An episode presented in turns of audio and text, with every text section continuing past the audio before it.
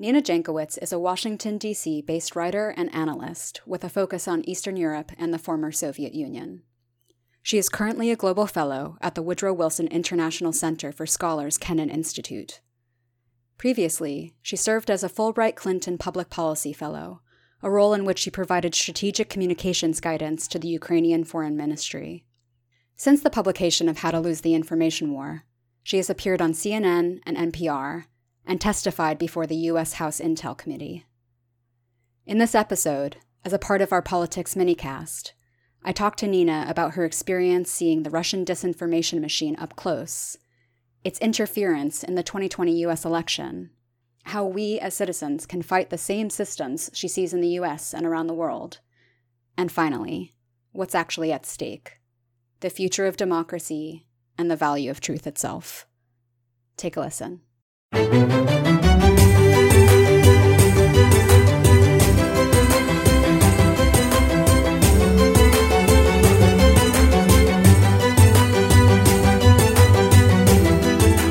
You're listening to the Bloomsbury Academic Podcast. I'm your host, Rebecca Morosky, and today I'm speaking with Nina Jankowicz, the author of How to Lose the Information War.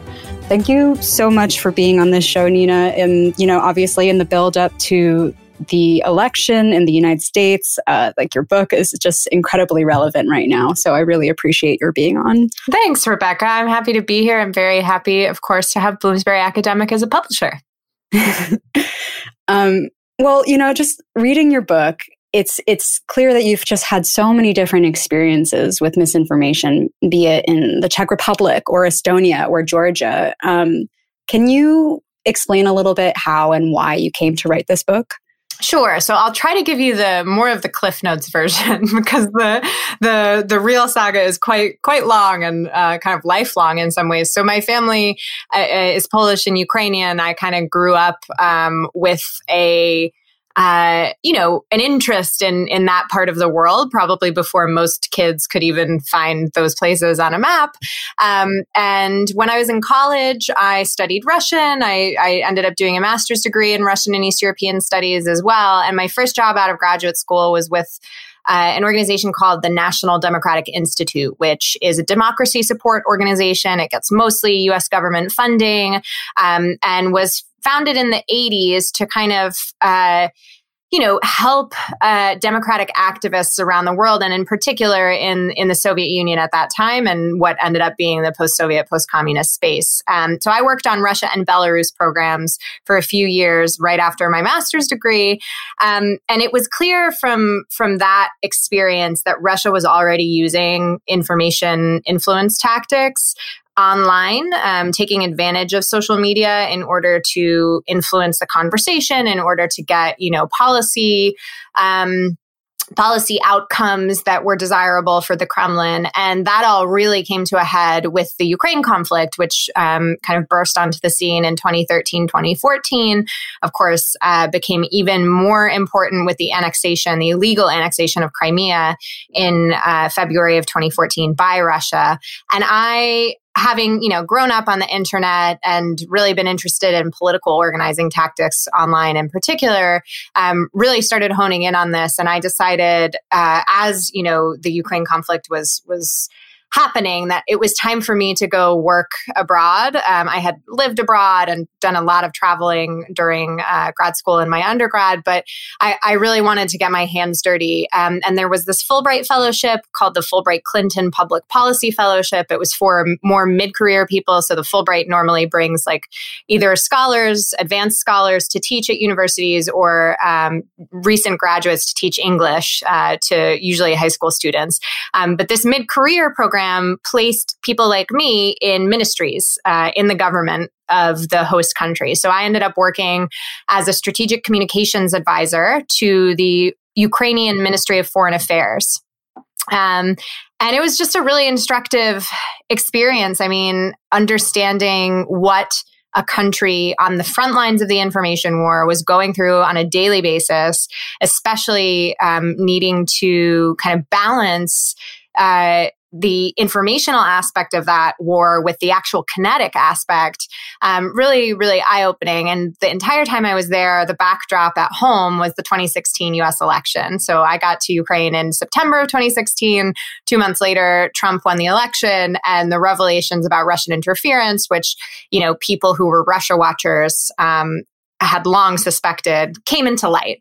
Uh, and the most important thing for me really was as I was sitting watching in, in Kiev was that, you know, my Ukrainian colleagues and other Europeans that I would talk to as I was doing my research around Central and Eastern Europe were just shocked that we had never recognized the threat of Russian disinformation before. Um, and so that's where the idea for the book was born, really. Um, just looking at how much progress these countries had made, the the issues they had dealt with for so long, um, and the fact that the United States at that point really seemed to be either in complete ignorance of the problem or attempting to reinvent the wheel. And so this is kind of my my call to action, I guess, that you know not only do we not need to reinvent the wheel, um, we need to recognize Russian interference and disinformation writ large as a as a reality of the 21st century and the internet age, and really shore up a response that not only includes government but builds societal resilience as well. Mm. Yeah, you know, your editor calls you a modern day Cassandra. oh, really? um, in this does respect. he? yeah, he does. In this respect, just that you know, you're you're talking about the threat, and so many people are listening, but they're clearly not hearing it. Um, well, yeah, I mean, on that point, like you you call it an information war, which I think a war, which captures the fact that misinformation, disinformation has been such a successful strategic weapon used across the geopolitical landscape. But it seems like we're losing that war or we're not taking it seriously, including people here in the United States, because they don't understand it or necessarily care as much as they should because they can't define it or don't fully register its scope you use like a lot of terminology in your book to highlight its its scale, such as disinformation, malinformation, fake news. Um, could you go into distinguishing those terms a little bit for people who are a bit mystified? Sure. So I think the the broad and overarching term that we should all use to describe this stuff um, is either information warfare or influence campaigns. Um, I, I tend to actually use, I think, although we'd have to do a control F to figure that out for sure. I think I use influence campaigns more in the book because I do talk about things like malign monetary influence, money laundering, that sort of stuff, uh, influence through cultural organizations, which is informational in its own right. But of course, because of the internet era, you know, trolls and bots and that stuff uh, is a lot more exciting to most people. And, and it, frankly, it's more familiar and more understandable to them. Um, I think there's a misconception that disinformation is, you know, a bu- it's about a bunch of dank memes or it's stuff that's just like, you know, totally cut and dry fake. Um, that couldn't be farther from the truth. What disinformation does is capitalize on real grievances in society in order to drive us against one another. And so there's a difference between disinformation and misinformation. Often they're used interchangeably in the media. Disinformation has malign intent behind it. It is either false or misleading information shared with malign intent. And with the Kremlin in mind, their goal is again to, to drive discord in the American system and decrease our faith in our democratic processes. Misinformation, on the other hand, does not have that malign intent. That's just, you know, your your aunt or uncle at the Thanksgiving dinner table, or, you know, everybody's got that crazy relative, right? Uh, whether it's Thanksgiving or just sharing stuff on Facebook who uh, who thinks you know, they mean well, but they perhaps err on the little a little bit on the conspiratorial side.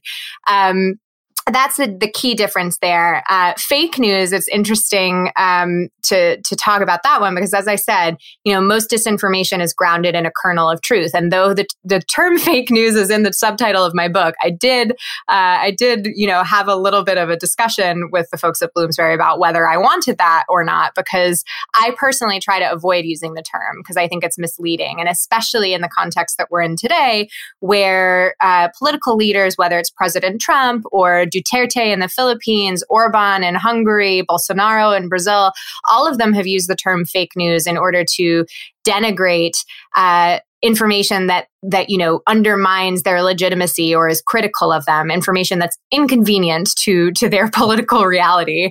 Um, and so the term has kind of lost meaning. We've just seen in fact uh, th- this week as we're recording the pro- podcast the news about president trump's tax returns come out and president trump called those fake news um, just as a as a very visceral example of how that happens. So i try not to use that term but i think um, it is a signpost for people because it's become slang for you know this greater uh, phenomenon that we're seeing. And then we have stuff like malinformation, which you mentioned. That's sort of the hack and leak um, uh, structure that we we saw used in 2016, where uh, Russia and Russia aligned groups and individuals hacked the Democratic National Committee and released emails related to that to kind of, uh, you know. Overtake the news cycle and, and again denigrate Secretary Clinton and her campaign. We also saw the same thing in uh, in the French election in 2016, 2017, excuse me. Um, and uh, they were able to fight it because they were kind of proactively expecting it. And they seeded some fake emails among the real documents and knew to release a statement very quickly before they could take hold. So uh, the french learned their lessons there. And then we have propaganda of course which uh, is a term that many people probably remember from the soviet era. Um, it is not as helpful when we're talking about Russian disinformation because propaganda usually supports one political ideology. Um, that's more what we're seeing actually coming from China right now during the coronavirus pandemic. Uh, that's pro Chinese, pro CCP, uh, tries to cast Chinese policy around coronavirus and other things in, in a positive light. Uh, it doesn't have that uh, Russian disinformation does not have that political motivation in the same way.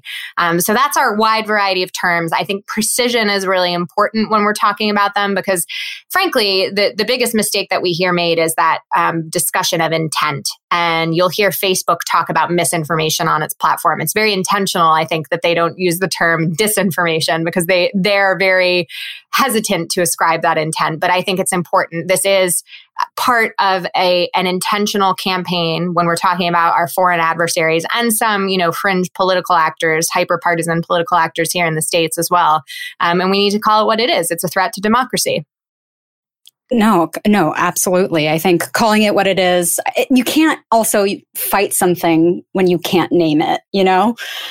But I, I agree that obviously on Trump's side with creating, uh, you know, making fake news sort of like a pejorative term has rendered it useless on the left wing or the progressive side as well. Like, I, I do think that fake news is just a total it's kind of like the butt of the joke at this point. I don't yeah. think that anybody takes it seriously as a, as a term. You kind of roll your eyes because you immediately connote it with people like Trump. But yeah. um, something else you touched upon is like propaganda. What's so interesting to me to think about is sort of like the genesis of the Russian disinformation campaign. It looks so different from Soviet propaganda because of its t- intent, as you said. Mm-hmm. Um, but I don't think people think about the information war having gone on for decades, even though it has. It, but it's like obviously just taken on such a different form in the internet era. It's just become more precise, more mm-hmm. expansive. Um, and I think that there's this idea that it's just a bunch of bots spreading false information, which is what I think Facebook would like you to believe. but, yeah. but what you bring to the table, which I think is really important, is that online influence involves local actors weaponizing emotion to sow division. Um, can you talk a little bit about how this actually plays out on Twitter and Facebook and other social media platforms? Like, how do people, how do they emotion, how do they weaponize emotion in like a local context? Yeah, so I think basically, whether we're talking about foreign or domestic disinformation, um, the local actor is is really key in this case. So, um, to to put in the Russian context first, the book starts out with um, one of my favorite stories to tell now, and when one I think that gives people a real kick uh, about a a Les Miserables flash mob that took place outside of the White House in July 2017, on July 4th, actually. Um, and I do theater in my spare time, so. I was living in Ukraine at the time, but I remember seeing people posting about this on Facebook, and I, I remember seeing an ad for it. Um, this this flash mob where people are going to be dressing up in colonial attire and protesting President Trump. Uh, in, in 2017, which I just thought was great because, you know, at the time we had, you know, environmentalists and scientists and, and uh, lawyers all doing their own, you know, forms of, of protest. And of course, the theater people had to get in on it. Um, lo and behold, fast forward a little bit more than a year to October 2018, when a criminal complaint uh, in uh, part of the wider Russia investigation is released and unsealed in Virginia that shows that part of the Les Mis flash mob that took place was actually paid for. Uh, the ads that that advertised it were paid for by the Internet Research Agency out of St. Petersburg, Russia. And this is actually a pretty common tactic that the Internet Research Agency used. They uh, would look at protest groups or activist groups and find ways to support or amplify their protests and, and posts uh, and content writ large because basically it gave them an air of, of plausible deniability, right? It, it put some space between uh, the action taking place and the Russian actors. And at that point, you know, we were uh, a little bit more aware of, of the shenanigans that were going on. Um, but the, the activists themselves had no idea they were being used, right? They were doing their authentic activism. There's nothing wrong with that. And as one of the organizers of the protest said to me, you know, somebody just messaged us and, and said, Do you want $80 worth of ads? We weren't going to say no because unless they were like politicians for killing puppies, we're going to take their money. We're a poor activist group. And it was one of the more successful protests that this group did. Um, and they were actually quite um, they were in the headlines a lot. They passed out, you know, uh, Russian flags at the Conservative Political Action Conference. They unfurled a resist banner at the Nationals, uh, the baseball team here in Washington's home opener. Um, they were they were very active, but this is one of the most successful protests that they had, and it was in no small part due to that eighty dollars in advertising that put information in front of 30,000 people in the Washington area. And for some reason, me in Ukraine, I still haven't figured that out. I guess maybe I had both cities as my, my hometown. But, but that's a really good example of how Russia in particular identifies authentic local voices in order to deliver their message. Um, here in the States, when we're talking about domestic disinformation, and, and to some extent this is true in, in other countries, Ukraine, this has certainly been one of the tactics that's used as well.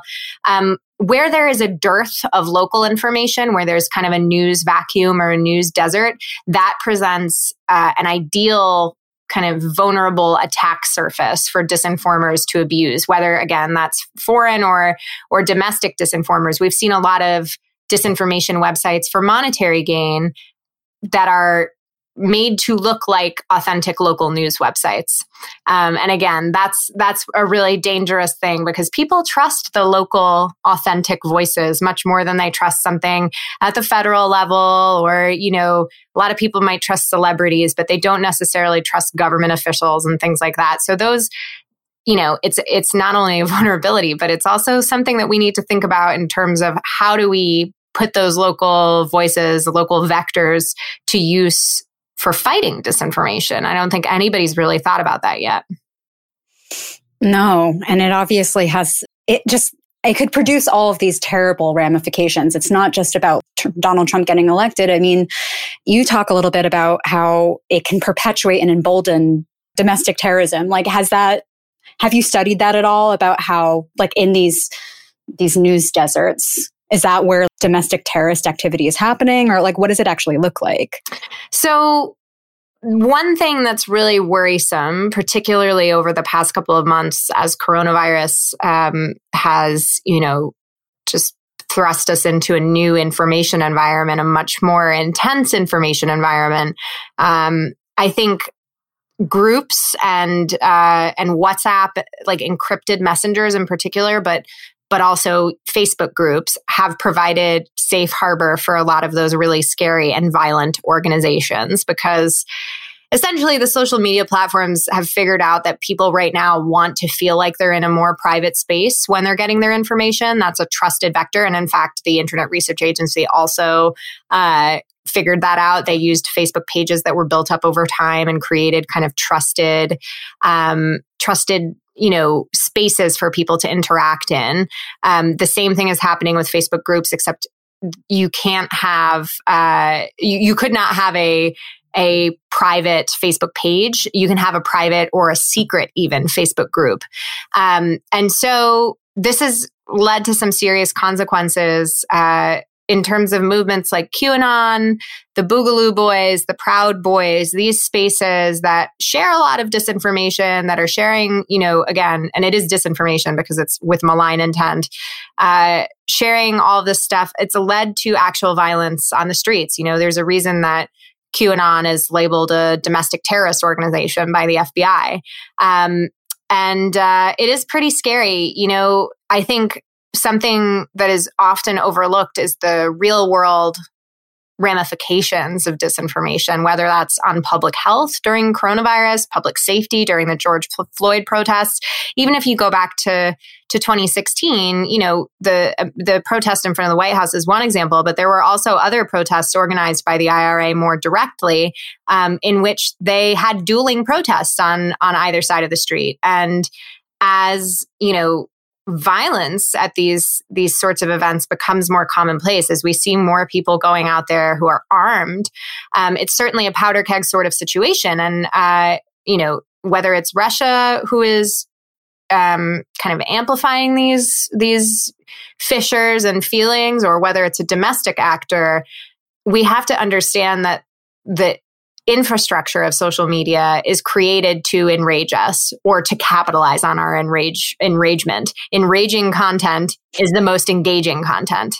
And um, and that's a very scary thought and one that I that's the that's the thing that I think we really need to focus in on um, as our legislators start to think about you know what does it look like if we're going to regulate social media um, there is potential for real world harm and right now the social media platforms do not have that that interest, the duty of care to their users at heart. Um, what motivates them is, is profit.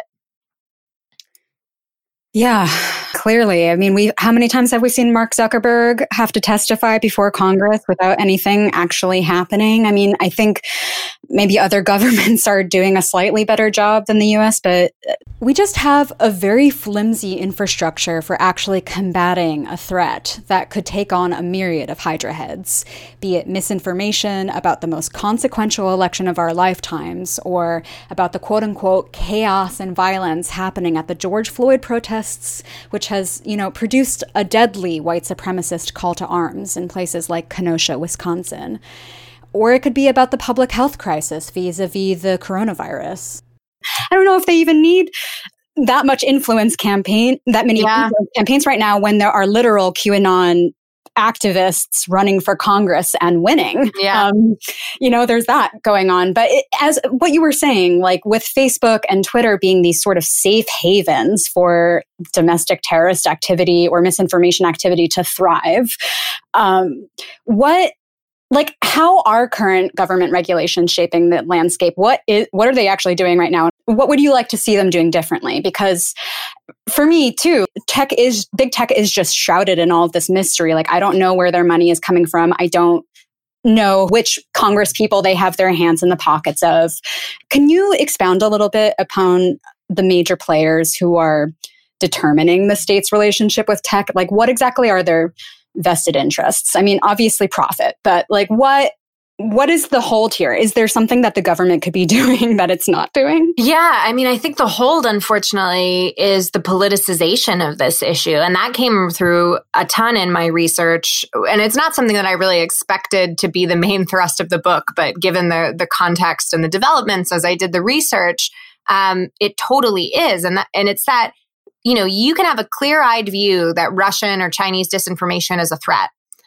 But if you yourself are using disinformation or you're turning a blind eye to the use of domestic disinformation, you cannot fight it in totality. Um, there's an incongruence there that just means that it's going to continue and that those loopholes are going to be exploited. So, as an example, one of the easiest things and like lowest hanging fruit that that we could address um, ahead of the 2020 election and it's not going to happen at this point uh, but it's something that we could have done as early as 2017 is uh, close the loopholes on transparency around online political advertising. Um, the honest ads act is basically uh, it's a bipartisan piece of legislation sponsored by Senators Amy, Klo- Amy Klobuchar, Mark Warner, uh, and originally was sponsored by John McCain. After he passed away, um, Lindsey Graham, of all people, took over his his spot uh, on the co-sponsored. No, I'm not. A, it has bipartisan support, and all it does is put the same amount of transparency that we have on TV, radio, and print ads onto online advertising. It's incredibly important, um, not only so that we understand if foreign entities are you know, uh, advertising to us during electoral periods, which of course they're expressly uh, not allowed to do, but to just give people more information about what the content they are looking at, uh, what its provenance is, where it came from, why they're being targeted. And we don't even have that basic disclosure. Some of the platforms are enforcing their own kind of version of honest ads. Facebook has its ad library, but um, there are unfortunately it, the product isn't perfect. Uh, when I was in Ukraine in 2019, there were a ton of loopholes in the ad library. It was missing ads a lot of the time. I'm sure it's improved in the past year. Um, but it's still an imperfect product and there is no consequence if Facebook gets it wrong right now or any other platform. I'm not just picking on Facebook. Uh, Twitter, of course, has turned off all political advertising ahead of the election, which some people say is a cop out. Uh, Google is is turning off ads after voting closes on November 3rd because uh, they're afraid of you know what misinformation might come um, as the election is certified. So the ads are clearly a problem, but it's also not something that that you know it should be a partisan issue. And yet we have not been able to get that through Congress. This bill has been sitting in what congressional staffers refer to me as the uh, in the election security graveyard um, because there's just a bunch of, of bills um, that also deal with things like making sure our election infrastructure is safe from cyber attacks, stuff like that, uh, that are just sitting in Congress because it's too much of a, of a partisan issue, unfortunately. And that's the main obstacle um, to us getting any sort of tech regulation on the books. Um, the other obstacle is that this is a really difficult issue, unsurprisingly, especially in America, where we have this, uh, you know, very understandable and well placed reverence for the First Amendment and free speech. Um, without quashing legitimate speech, it is really difficult to to have any sort of regulation around disinformation. And there are without getting too uh, too detailed here, there there are a lot of legal frameworks for these uh, sorts of of bills that have come from the UN and other organizations. Um, there are a couple countries who have tried to impose some sort of social media regulation and.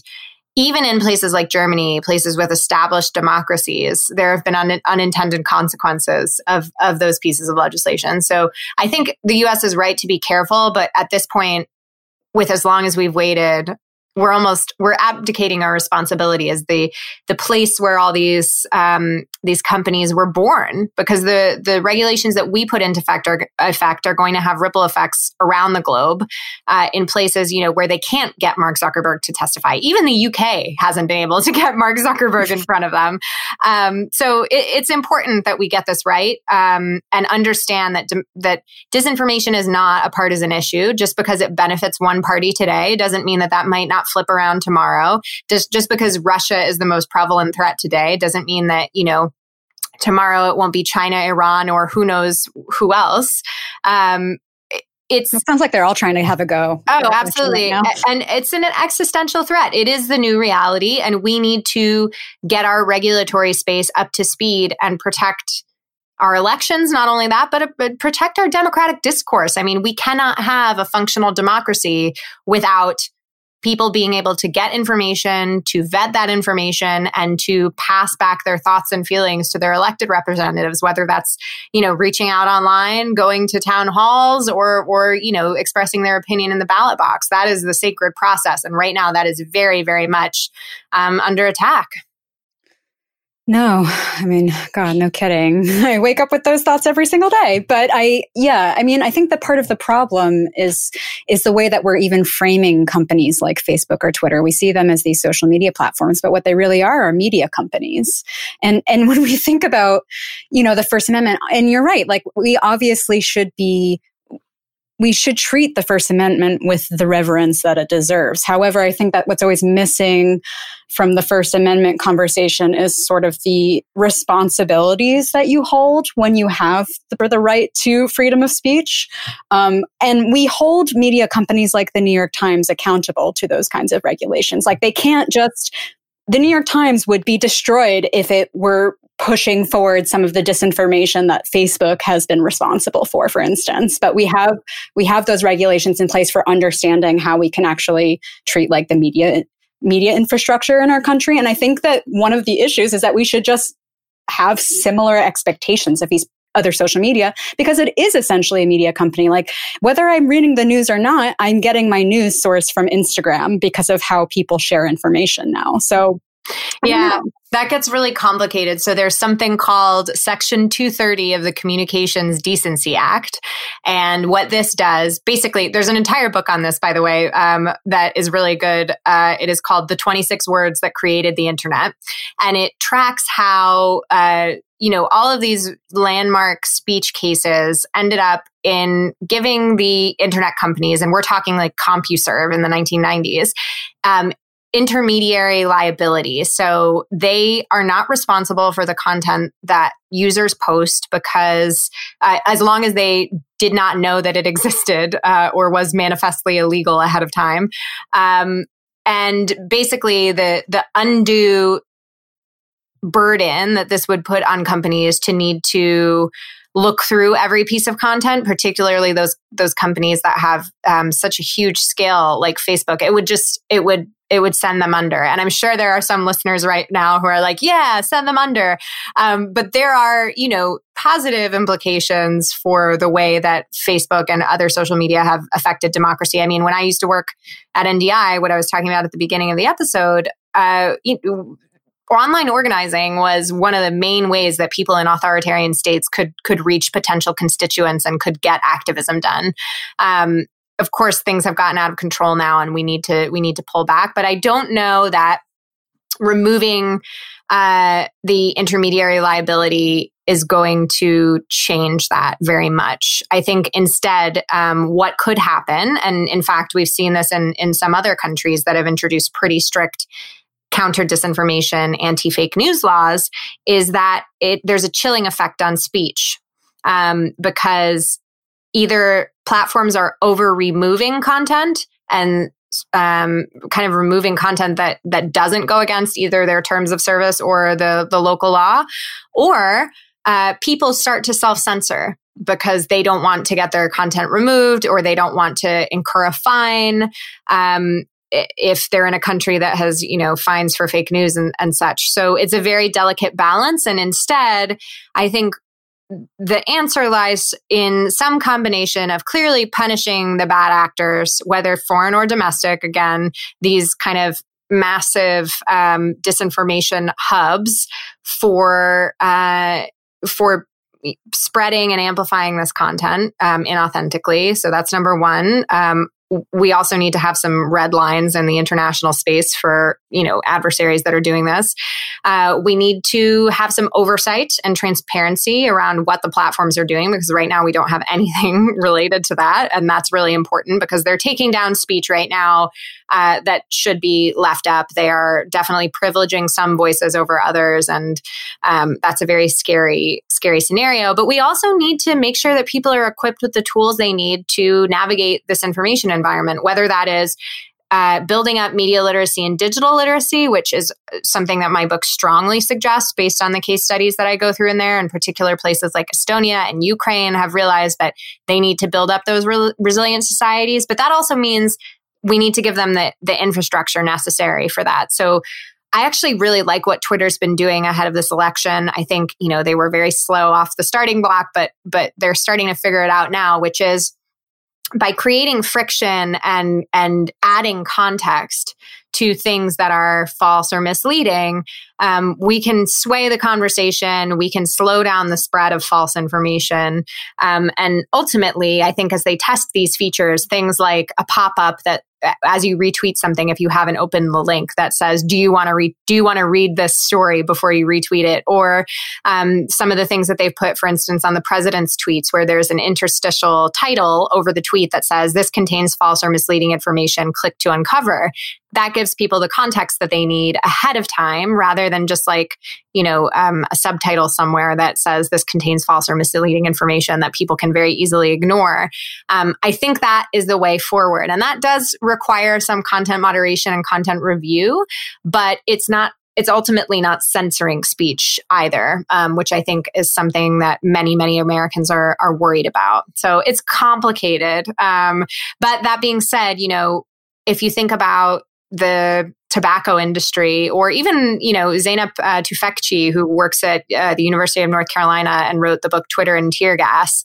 um, she often talks about the internet as the early era of uh, regulation of cars and how we didn't have seatbelts or windscreens or any of the basic safety features, airbags. We didn't have rules on the road, driving laws, all this stuff all of we're, we're still that early on in the internet era. It's only been around for 30 years right? So we need to set those rules of the road um, so that there isn't more offline harm done from what's going on online. Mm. do you think that that's a beast that can be contained though? Do you think but I, some because sometimes i feel like the internet has just we've just created a monster that we can't even control at this point. I think we we have to we have to try. Um, otherwise, it will be totally out of control. I mean, I think we're getting there already with the micro targeting that exists. It's it's pretty scary stuff, um, and we need to make sure that we're protecting consumers. Um, again, that we're giving them the tools they need to make decisions that are uh, based in fact. Um, I was just doing a, an event um, recently with a uh, infectious disease specialist and virologist who said that he thinks at least 80,000 people have died because of dis and misinformation surrounding coronavirus and like n- not wearing masks and the you know the efficacy of certain treatments and things like that uh, or the the seriousness of the disease. Um, and that's really scary. So breaking too. Yeah. I mean i think we need to we need to try. Um, and it's going to be kind of touch and go but there's again um, not just in the resilience building, not just in the counter foreign adversary space, but in the legislative space, there are a couple countries who have who have tried, and I wouldn't say they've failed, but we've seen some lessons learned from their uh, their early nascent, you know, attempts at at legislating against disinformation um, that we can certainly learn from. And we've never shrunken from a challenge before here in the United States. So I think I think we need to just understand that this is a bipartisan issue or a nonpartisan issue, even better, um, and something that we need Congress to step in on in order to protect again the the very thing we hold dear in this country, which is our democratic process. Hmm. Are there, I mean, like you bring up a lot of examples in the books, sort of cross cultural examples. Um, and I know that uh, it doesn't seem like any place is kind of doing it perfectly, but is there, is there a country or a state where we should like that we should model ourselves on in terms of confronting these issues in terms of taking the information war as seriously as we should i don't think there is one perfect example um, i always bring up estonia because uh, they're just a frankly fascinating place. Uh, you know, 1.3 million people. Uh, I look at the events in 2007 where Russia used disinformation in order to instigate riots between the ethnic Russian and ethnic Estonian population um, as one of the earliest indications of the modern information war that we're in.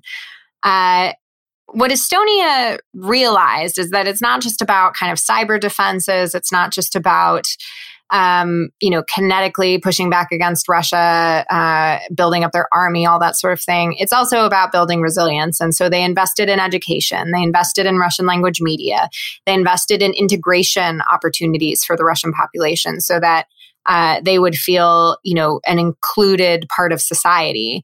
Um, and I think all of that is a good example of, of what we in the United States need to start investing in these generational solutions that like Yes, they're not going to solve the problem right now. It's it's clear that that's not going to happen, uh, but they will make us safer in the future, whether the threat's coming from Russia or elsewhere. Um, and those are things that are really hard to sell on Capitol Hill because they, frankly, uh, the return on investment is too far down the road for most politicians to want to sign on to.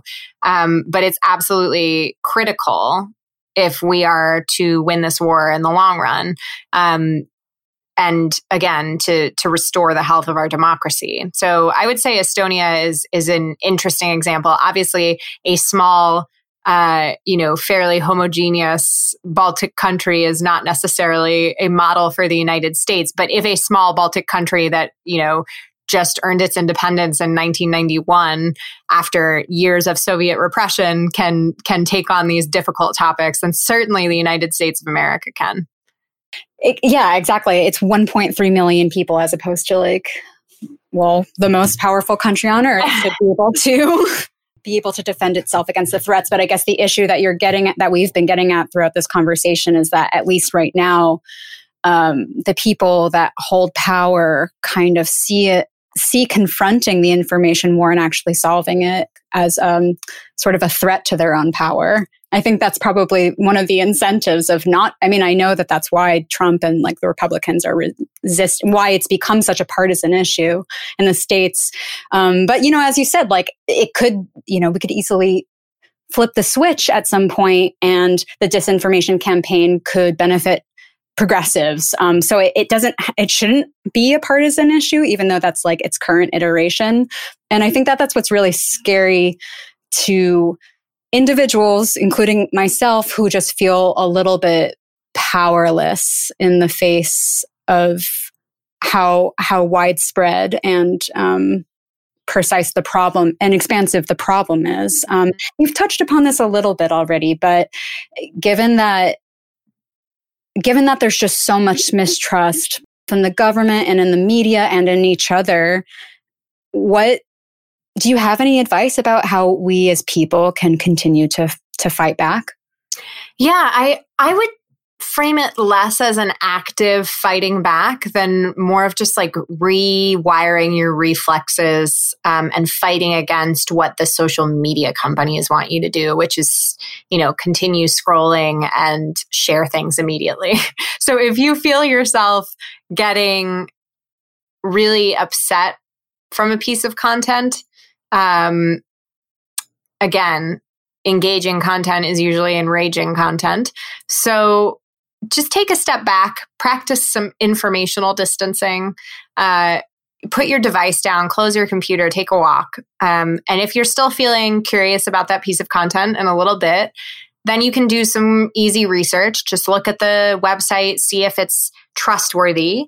What what indicates trustworthiness? Do they have a contact us page that actually has a physical address and a phone number, not just a web form? Is that author somebody who's published things of quality before, not just the incendiary sort of article that you're reading there. Um, you know that sort of thing is really important. Looking across websites, so taking a piece of the te- of the text, dropping it into Google, and seeing if any other direct hits come up for that text, because often that's a good indication of of monetary um, kind of goal disinformation. So people who are just click farming it. Um, you can learn how to re- do a reverse image search. So that's a great way to identify if an image has been misappropriated. Um, often Russia does this in Ukraine. They'll use pictures from like the Balkans in 1990s uh, to, to represent Ukraine. Um, but domestic disinformers do it as well. So uh, that's a plugin that either is, you know, part of Google Chrome if you're using that. There are a couple other ways to do reverse image search as well. And it'll show you the first instance of that image on the internet. It'll show you similar images. So you can sometimes see if something's been edited or um, or kind of manipulated in other ways. These are all really easy things for people to do. And in general, if you're not sure about something, don't just share it so that you know your friends can can figure it out for you because we're all contributing to the amplification of that material even when we're just engaging with it you know liking or reacting to it in other ways commenting um, we're contributing to that amplification. So just slow down think before you share. And if you see somebody somebody you love friend family member sharing disinformation rather than uh, rather than you know trying to fight with them publicly, the best thing to do is is to take that privately, message them, and and rather than just dropping, you know, a link to a fact checking site immediately, the best thing you can do is is just try to talk them through it, understand where they're coming from, let them understand where you're coming from, and bring some humanity back to the conversation. Because if you do it in public, people are just going to dig in. Uh, if you send them a Snopes link right away, the same thing will happen. But if you understand what motivated them to get to that content to begin with, um, then you might be able to have a more productive conversation in the end. Mm. I think that's actually a really nice note to end on putting the humanity back in our democracy. Yeah. Um, yeah. I, I just I want to thank you so much for being on the show. It was really eye opening for me. I, I mean, if it's not obvious, I, am myself am very overwhelmed by this whole issue and, and really scared about what's to come in November. But you know, I think that if people read your book, then we as ind- as people can just we'll stop feeding the trolls, frankly. Like, I think it is just about not giving people attention. But I hope so. I hope so. Um, and, and also, I think the book provides some hope too, because it's like we are not the only country that's dealing with this. And frankly, if we learn from our allies and partners in Europe, if we work with our allies and partners in Europe, our response to this is going to be much more potent. Um, now we just need the political will to do that. Mm. Well, thank you again for being on the show. Um, for everybody listening, you can find Nina's book on Bloomsbury's website. Um, I'll link to it on the show notes. But uh, yeah, thanks again. thank you so much.